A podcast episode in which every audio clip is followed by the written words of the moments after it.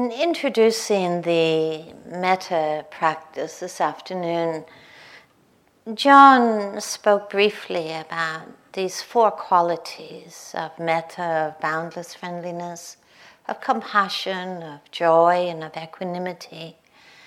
Qualities very, very central, very much at the heart of this, the whole of this path.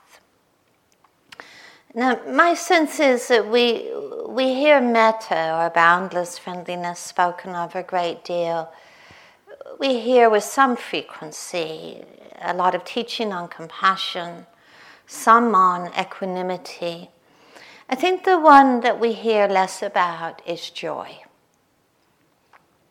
So that is actually what I would like to speak about this evening the, the quality, the place of joy, the place of joyfulness on this path and in this practice, and what difference it actually might make to us.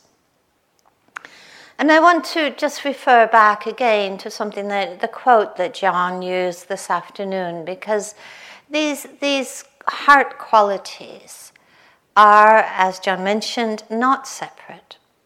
And he used the quote of out of the soil of friendliness grows the bloom of compassion, watered by the tears of joy, and sheltered under the cool shade of the tree of equanimity. Joy is deeply important in this path. Because what you experience in your practice, what we experience in our life, is again and again we are asked to find the courage to t- turn towards many layers of pain and suffering and difficulty in the world and in ourselves. And we're asked to learn to, to turn towards those in a way in which we're not crushed, not broken. That meeting with the difficult, the painful, without the qualities of metta, without the qualities of compassion and equanimity, without the quality of joy, those layers of difficulty can at times, I think, feel quite overwhelming. Joy is so important as we are asked to turn towards, with mindfulness, our own lives, our bodies, our minds, our hearts, in which often much can feel to be imperfect or even broken. And without joy, interwoven with mindfulness. That meeting with imperfection, that meeting with the difficult, can actually, in my experience, lead to a certain kind of contractedness and a quality of identification. Without joy, turning towards the difficult can even seem to magnify the sense of, of self and the sense of other. What is the purpose of joy in this practice? teaches us to gladden our hearts. It teaches us to bring qualities of spaciousness and ease into all that we meet. Now, like all of the other Brahmaviharas, I do not think of joy as a state achieved as something separate and apart from other states. I think of joy, and in the talk this evening, I don't want to talk of joy only in the sense of the Brahma Viharas. I actually want to talk about the much bigger spectrum of joy as it's touched upon in this path.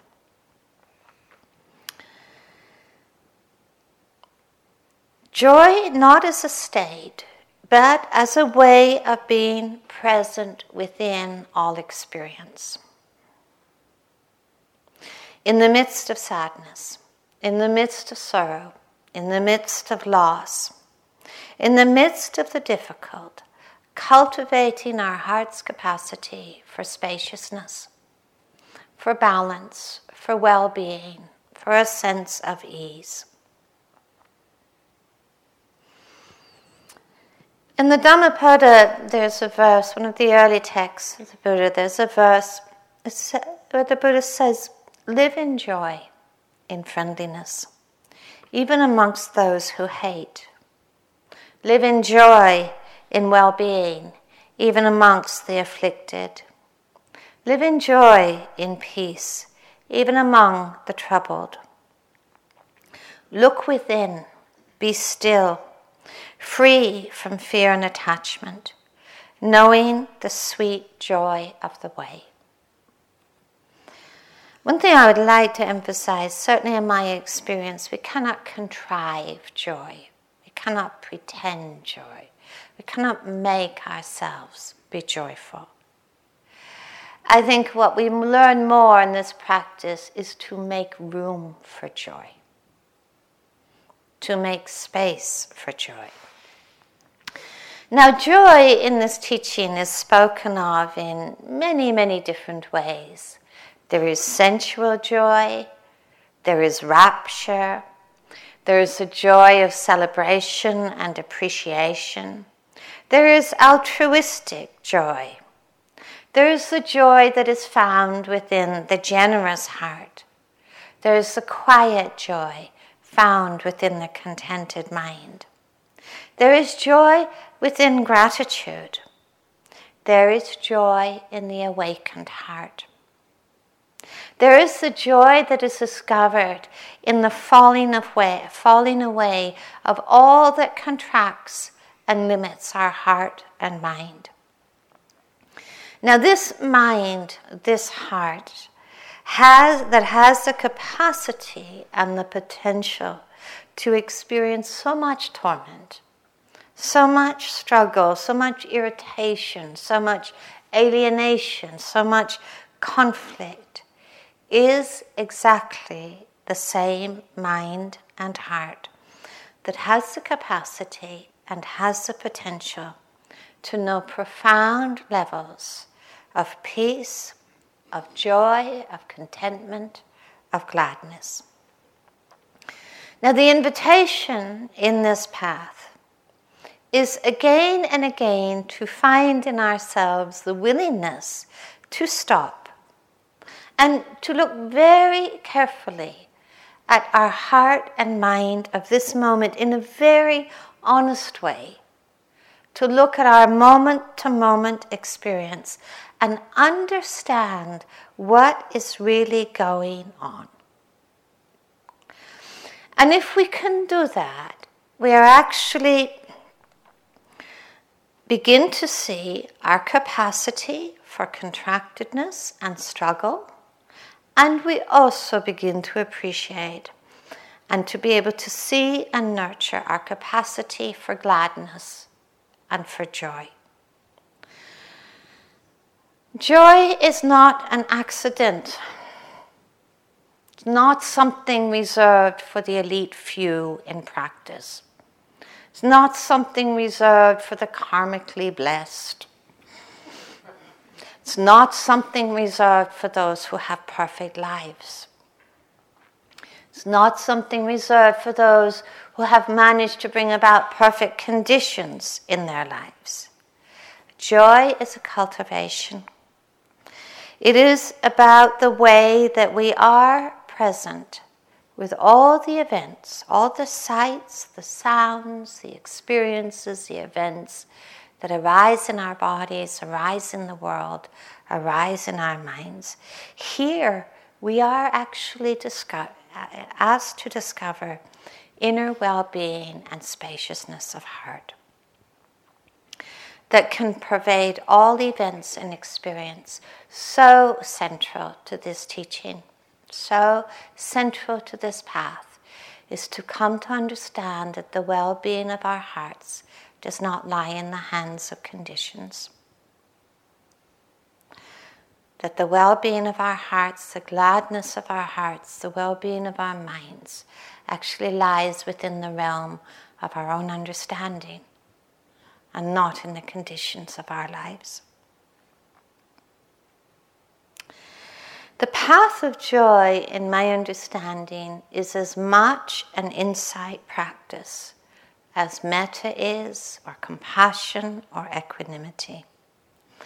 Because as we look at this capacity for joy, our capacity for struggle, I think one of the questions that we really ask ourselves is that what is it that smothers joy? What is it that suffocates, stifles our our capacity for joy? And when we begin to ask those questions, we can sometimes begin to see that we're not always the contracted, anxious, fearful, annoyed person we imagine ourselves to be.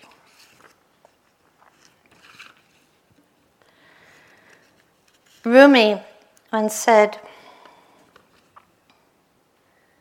Your grief for what you've lost lifts a mirror up to where you're bravely working. Expecting the worst, you look, and instead, here's the joyful face you've been wanting to see. Your hand opens and closes and opens and closes. If it were always a fist or always stretched open, you would be paralyzed. Your deepest presence is in the very every small contracting and expanding, the two as beautifully balanced and coordinated as birds' wings.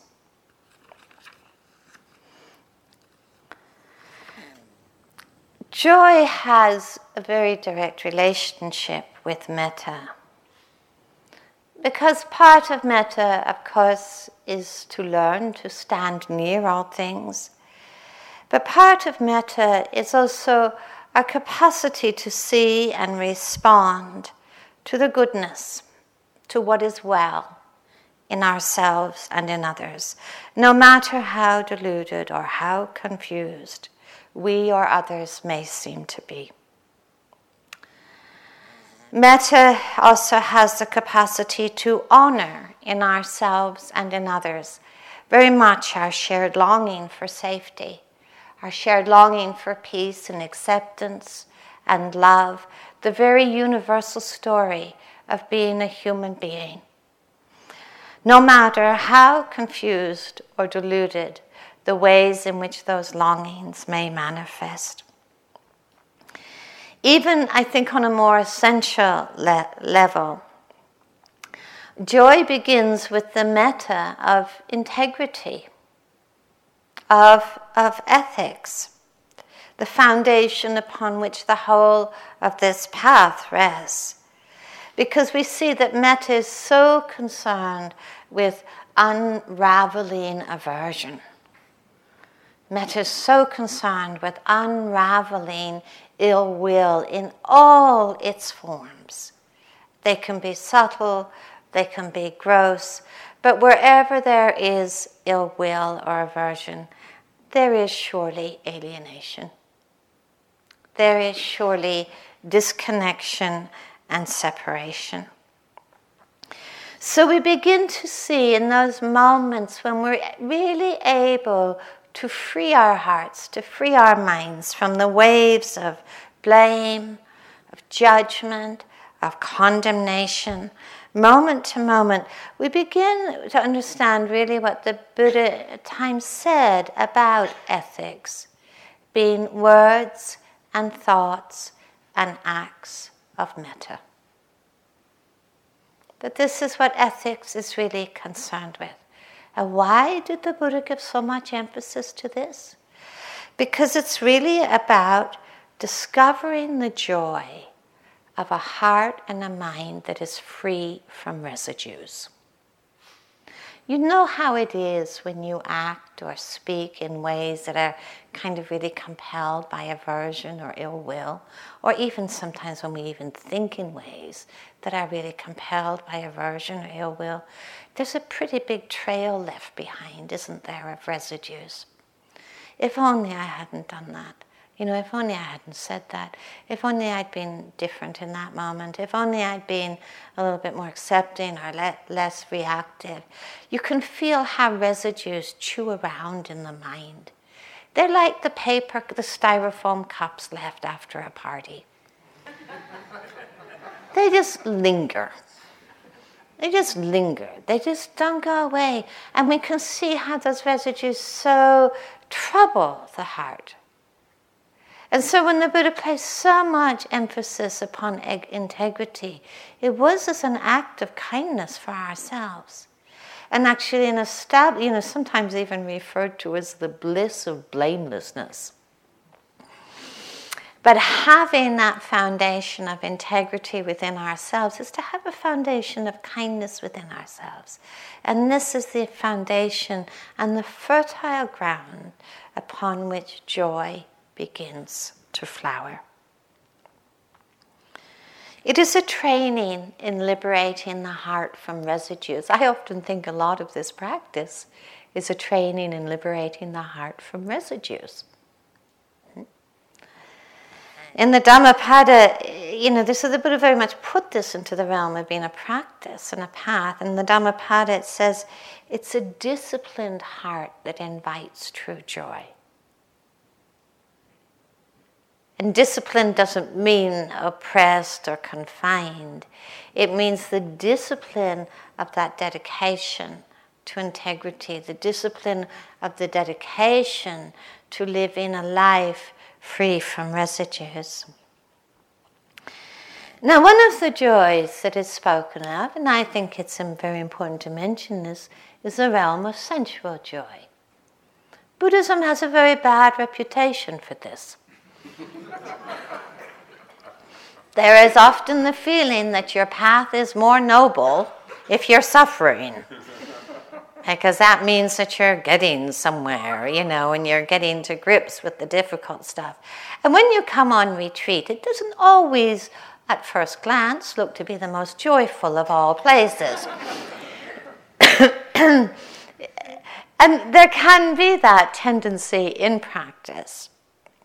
I am all for taking this path really seriously. But there's something about not taking ourselves too seriously you know, not taking ourselves too personally. Now, sensual joy has a place. Can you imagine a world without the beauty of art, of wonderful music? Can you imagine a world without laughter? You imagine a world without, without hearts that can be gladdened by the, the sound of a, a, a child delighted? Sensual joy is important. Sensual joy is very different than sensual craving. Hmm? These are two different creatures. There is much to be said about being able to appreciate the lovely. We see it in nature. We see it in the faces of children. We see it in music and art and poetry and we see how our hearts can be gladdened. This is important. It's not that this gladdens my heart, you know, because if we're truly miserable, we could be in the most delightful of environments and the heart would not be gladdened at all. But our capacity to appreciate the lovely gives us the confidence and the taste that indeed our hearts can be gladdened, can find that spaciousness, that sense of simplicity.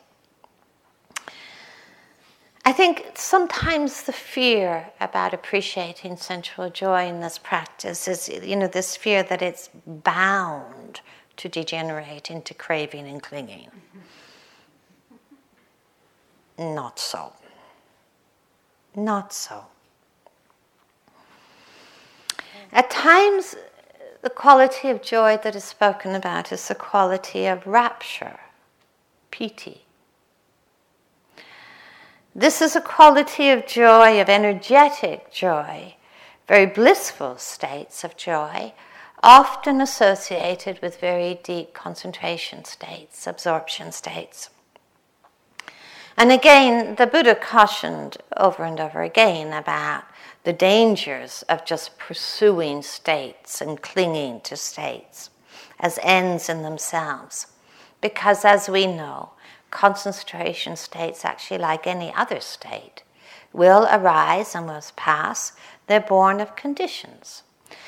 But in my understanding, that does not make these very deep states of concentration unworthy. Why are they worthy?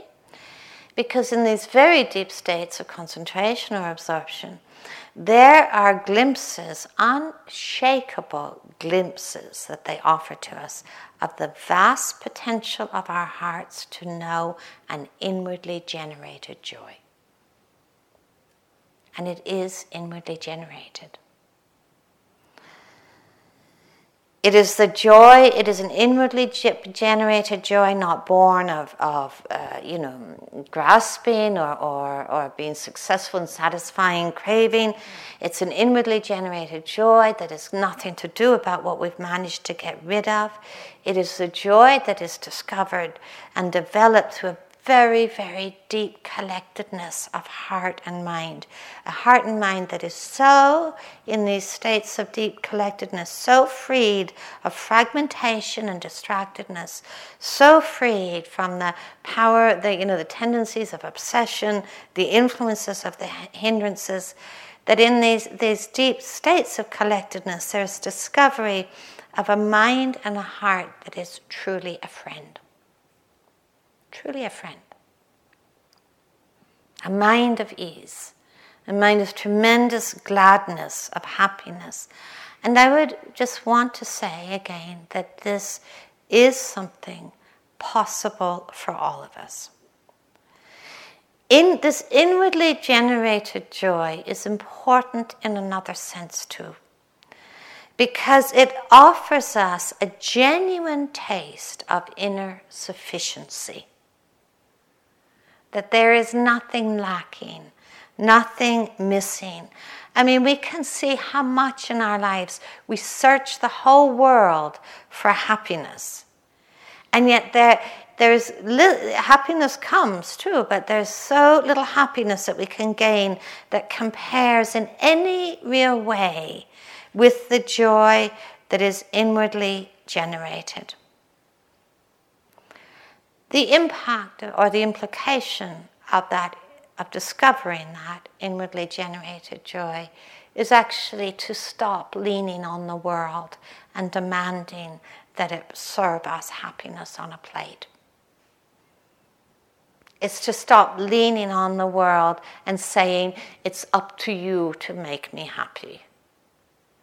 Because we know that genuine happiness is actually born within.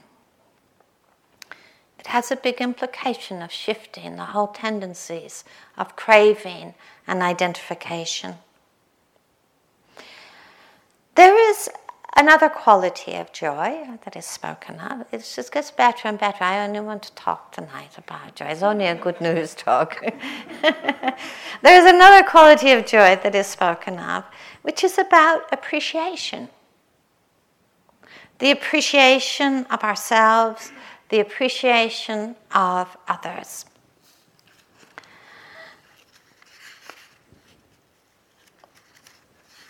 Martin Luther King, he speaks of this quality of appreciation, spoke of this quality of appreciation. He said, whether we realize it or not, each of us lives eternally in the red. We are everlasting debtors to known and unknown women and men. When we arise in the morning, we go into the bathroom and reach for a sponge provided uh, for us by a Pacific Islander. We reach for soap that is created for us by a European. Then at the table, we drink coffee provided for us by a South American, or tea by a Chinese, or cocoa by a West African. Before we leave the house, we are already beholden to more than half of the world.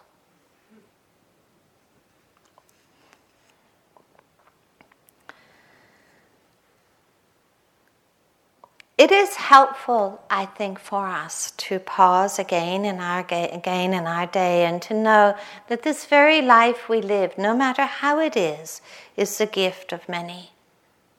I mean, of course, we can go through our days preoccupied with all that we don't have. And all that we have never received. Joy is not a denial of the deep pain felt of not being enough, of not having received enough love or acceptance or support in our lives. Yet here we are in this moment, in the only life we can live. And this, in this moment, in this only life we can live, we are asked to choose moment to moment where we will make our home, where we are taking up residence in resentment, in envy, in blame, in insufficiency? Or are we making our home in our capacity for generosity, for appreciation? Learning to offer that inwardly to ourselves, to the efforts that we make, the sincerity that we bring to the path that we are walking on.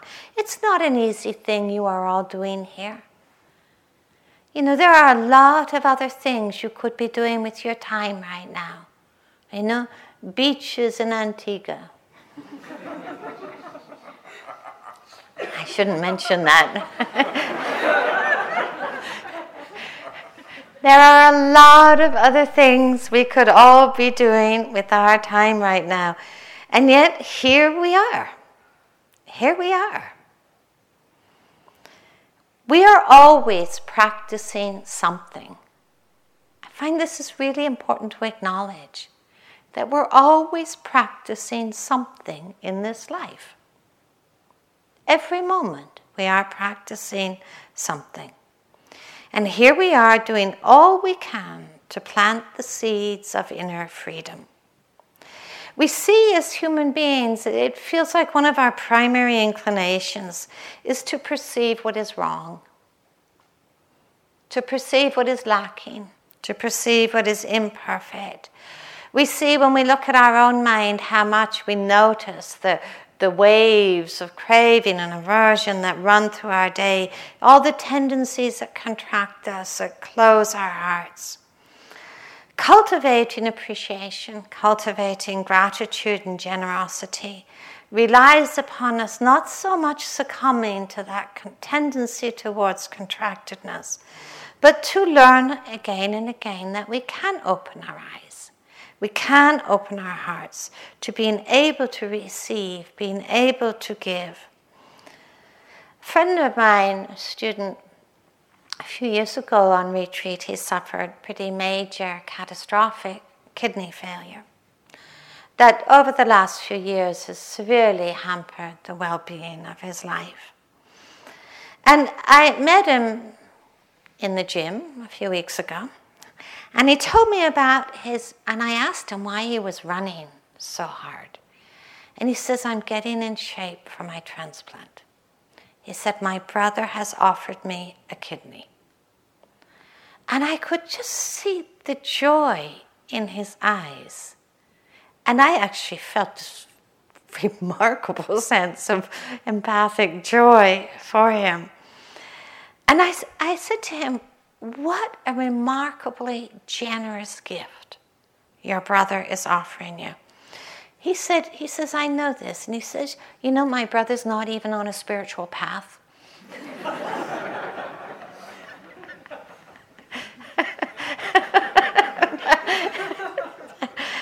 I found rather amusing. We may not be the recipient or even need such a gift, yet on a very daily basis, we see that here our very life rests upon the kindness and the generosity of others, just as our survival does. I think this quality of appreciation, this quality of, of, of knowing our interwoven, the interwoven nature of our lives helps us to move into the language of us and the language of we, rather than the language of me and you, or I and you. The teaching also speaks about the quality of altruistic joy, our capacity to celebrate the happiness and the well being of others. It's not about being happy for somebody because they win the lottery or, you know, they get a new car. I think this would really trivialize this quality of joy. Altruistic joy is a kind of selflessness of joy. It what arises when envy and covetousness and resentment really don't appear. I have a few phrases of this altruistic joy that I've borrowed from John. Thank you, John. Um, it's a translation from a Sri Lankan uh, work. It says, How wonderful you are in your being. I delight that you are here. I take joy in your good fortune. May your happiness continue. Now, when I first heard these phrases, I thought they were a little sugary. And they sounded to me initially a little sentimental, something that you might feel when you, you know, see a cute puppy or you know, your favorite niece. But then I thought about it and I thought, actually, altruistic joy is not about sentimentality.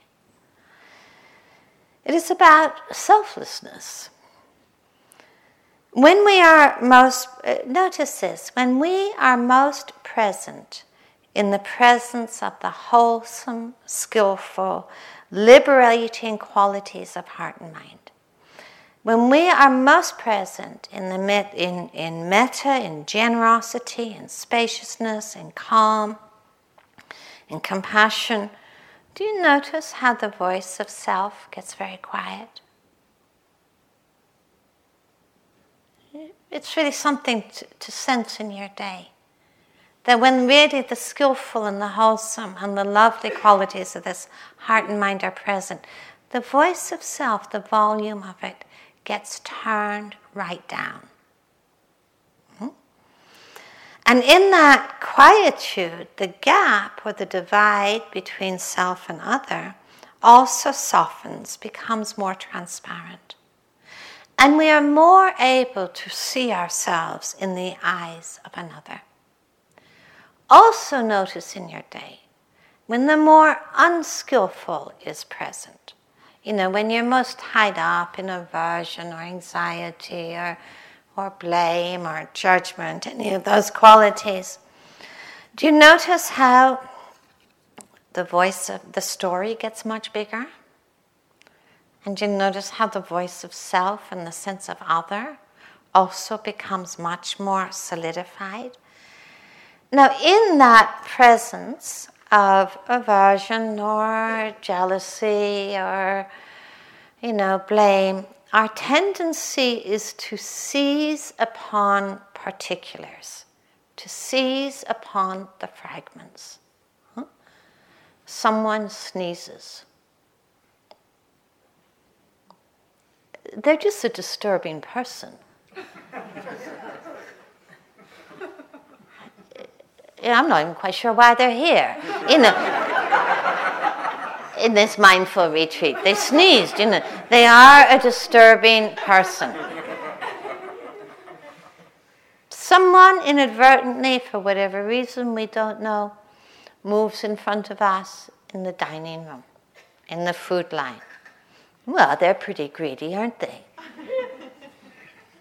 Probably do this all through their life, you know. It is a greedy person, you know we see how the volume of self and the volume of other gets turned up and solidified. Now, sometimes the other that gets solidified is a part of our own being.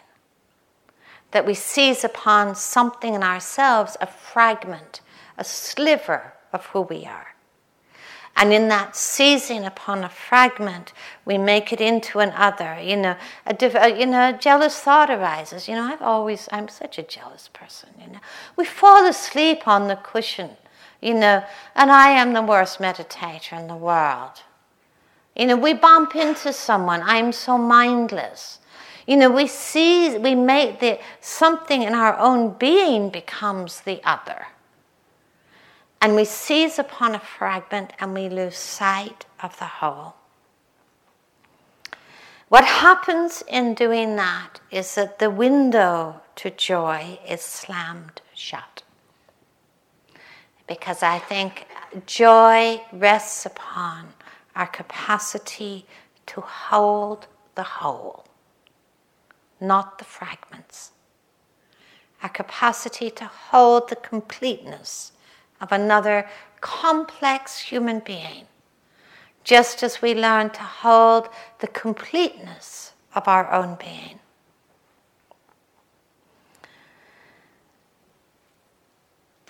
We need to sense this in our practice. The more I and you there is, the less joy. Sense whether that is true for you. The degree of calming the I and the other, the greater the joy. And again, the question arises that we are all, what are we practicing in this moment? Are we practicing our capacity to see the whole, or are we practicing some of the tired old habit patterns of a lifetime? And we have choices. More and more, this path teaches us that we have choices about what we're practicing in this moment. There is the joy of discovering what it really means to be present in our life, to celebrate, celebrate the fruits, the ripening of our practice. There's an almost eternal law that as our practice, our understanding deepens, so too will our capacity for gladness, for stillness deepen that as our understanding deepens, so too will our capacity to be at peace with all things, to be touched, to be delighted. As our understanding deepens, we begin to see suffering and the causes of suffering begin to fall away. We might find ourselves a little less impatient, a little less clinging, a little less judgmental, a little less lonely, a little less despairing. It's not always a linear process, but it is a path, and there is a joy in celebrating that falling away. There's a joy in celebrating the ripening of that understanding. There's a joy in celebrating our capacity to liberate the moment from greed and hatred and delusion. We have all tasted moments of joy in our lives. Sometimes they're very, very fleeting, sometimes they last longer. But if we're to cultivate joy, I think as a practice, as an inclination of the heart, just as we would cultivate metta or cultivate compassion as inclinations, perhaps we also need to ask ourselves what is it that stifles joy? What is it leeches joy from our lives, from, from our hearts? Sometimes, you know, the first thing is that we may just be too full. To be touched by the quiet whispers of joy, that they're drowned out by the volume of our preoccupations, our habits, our busyness.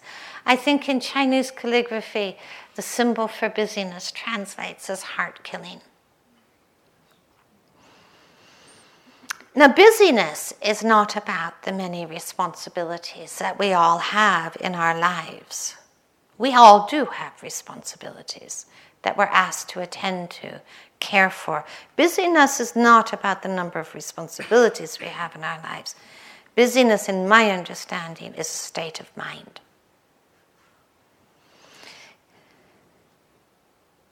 Because you see, even on a retreat, you can get busy, can't you?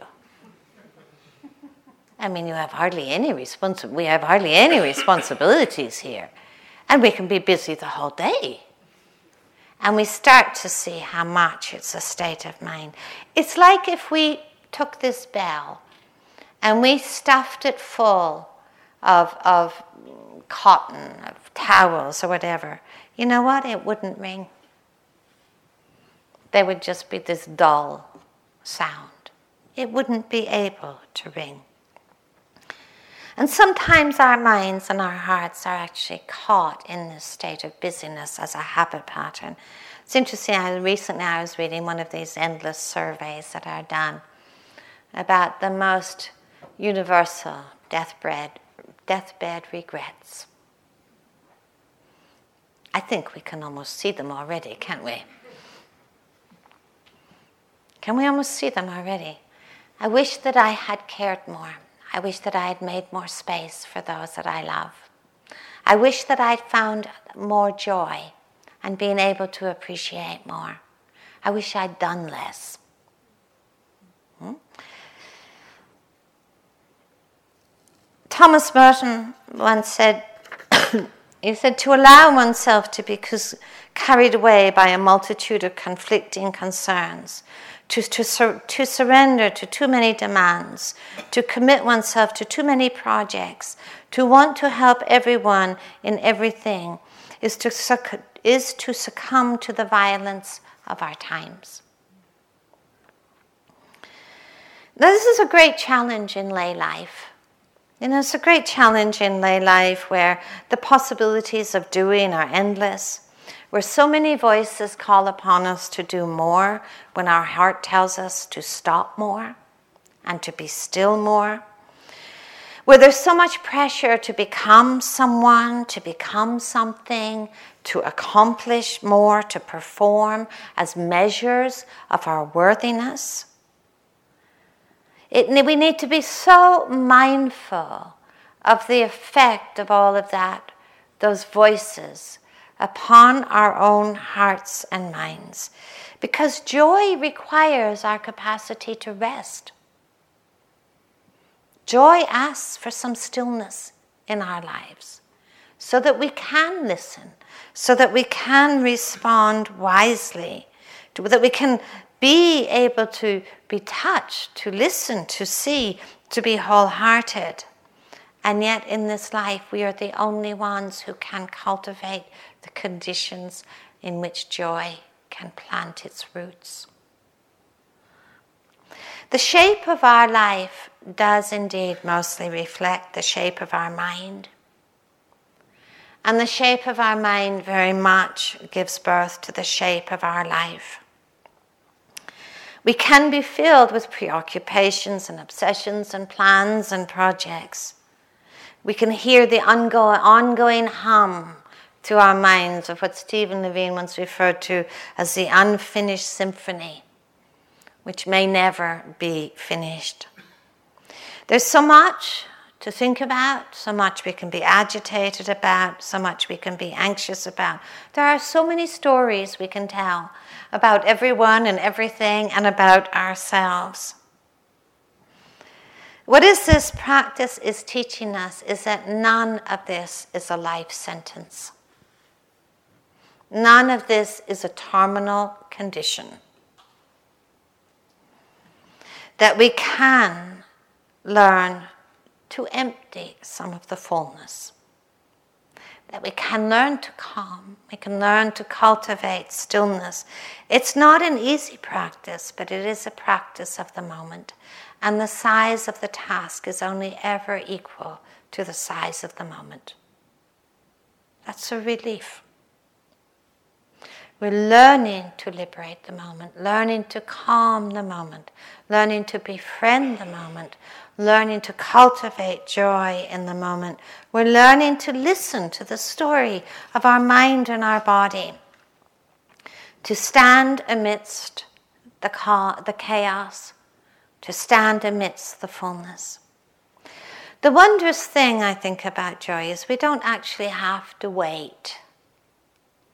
We don't have to wait for the difficult to be over. We don't have to wait for the perfect conditions to find joy. We don't have to even wait for the sadness to go away or our thoughts to stop. Joy, like all the other qualities of the Brahmaviharas, is a relational quality. How are we present with sadness? How are we present with obsession? How are we present with preoccupation? How are we present with sorrow or with fear? Do we struggle? Do we argue? Do we try to overcome? Do we try to avoid?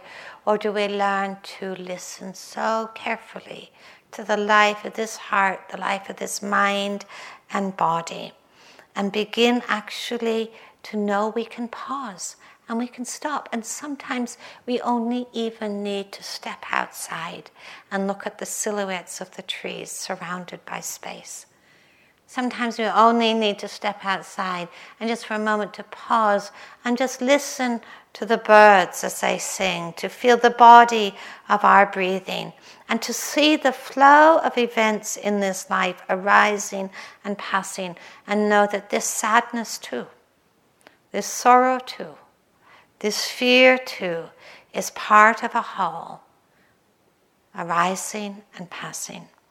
And part of it is really understanding and knowing we never were in charge of all of this. We never were the conductor of the orchestra. We never were the pilot in the cockpit. We are learning now that we are not helpless.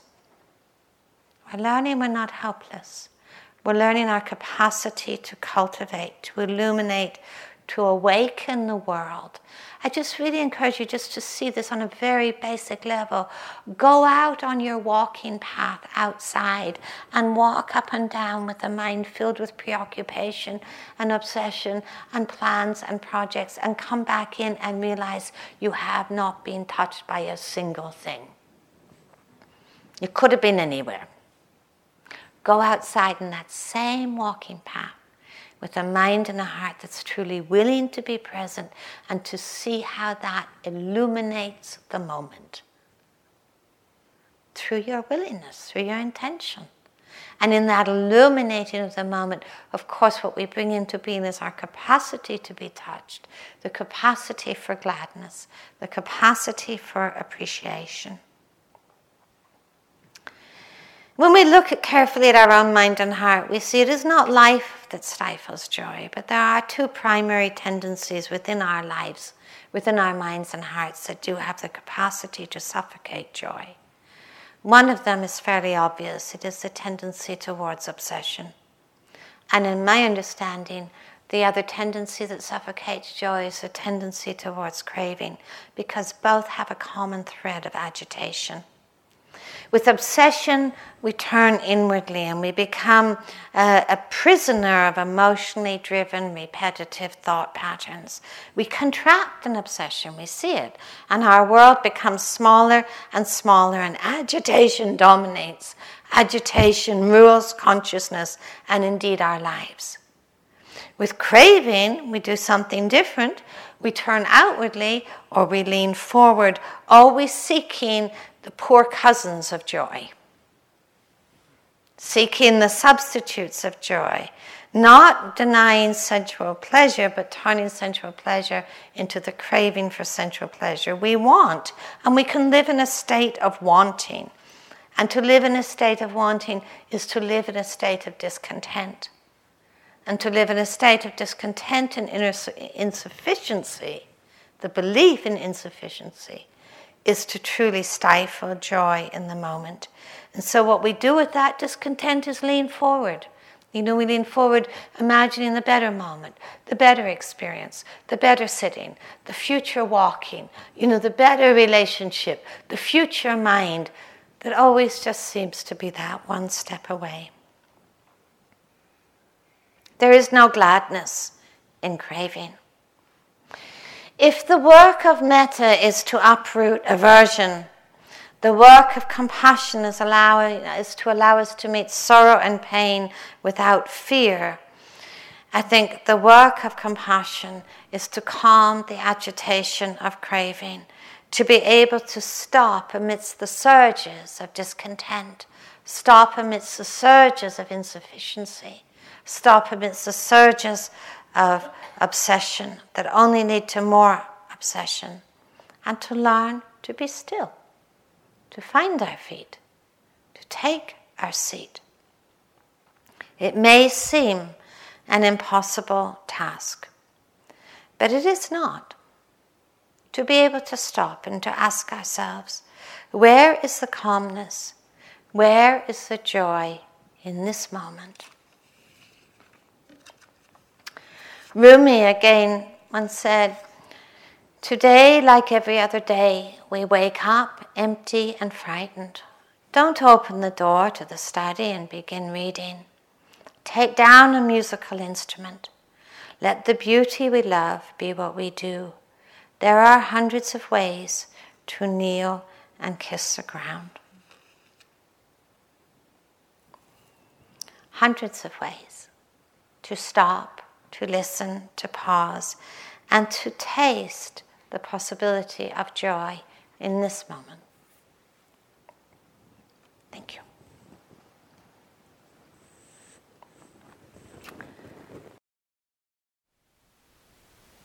Thank you for listening. To learn how you can support the teachers and Dharma Seed, please visit dharmaseed.org slash donate.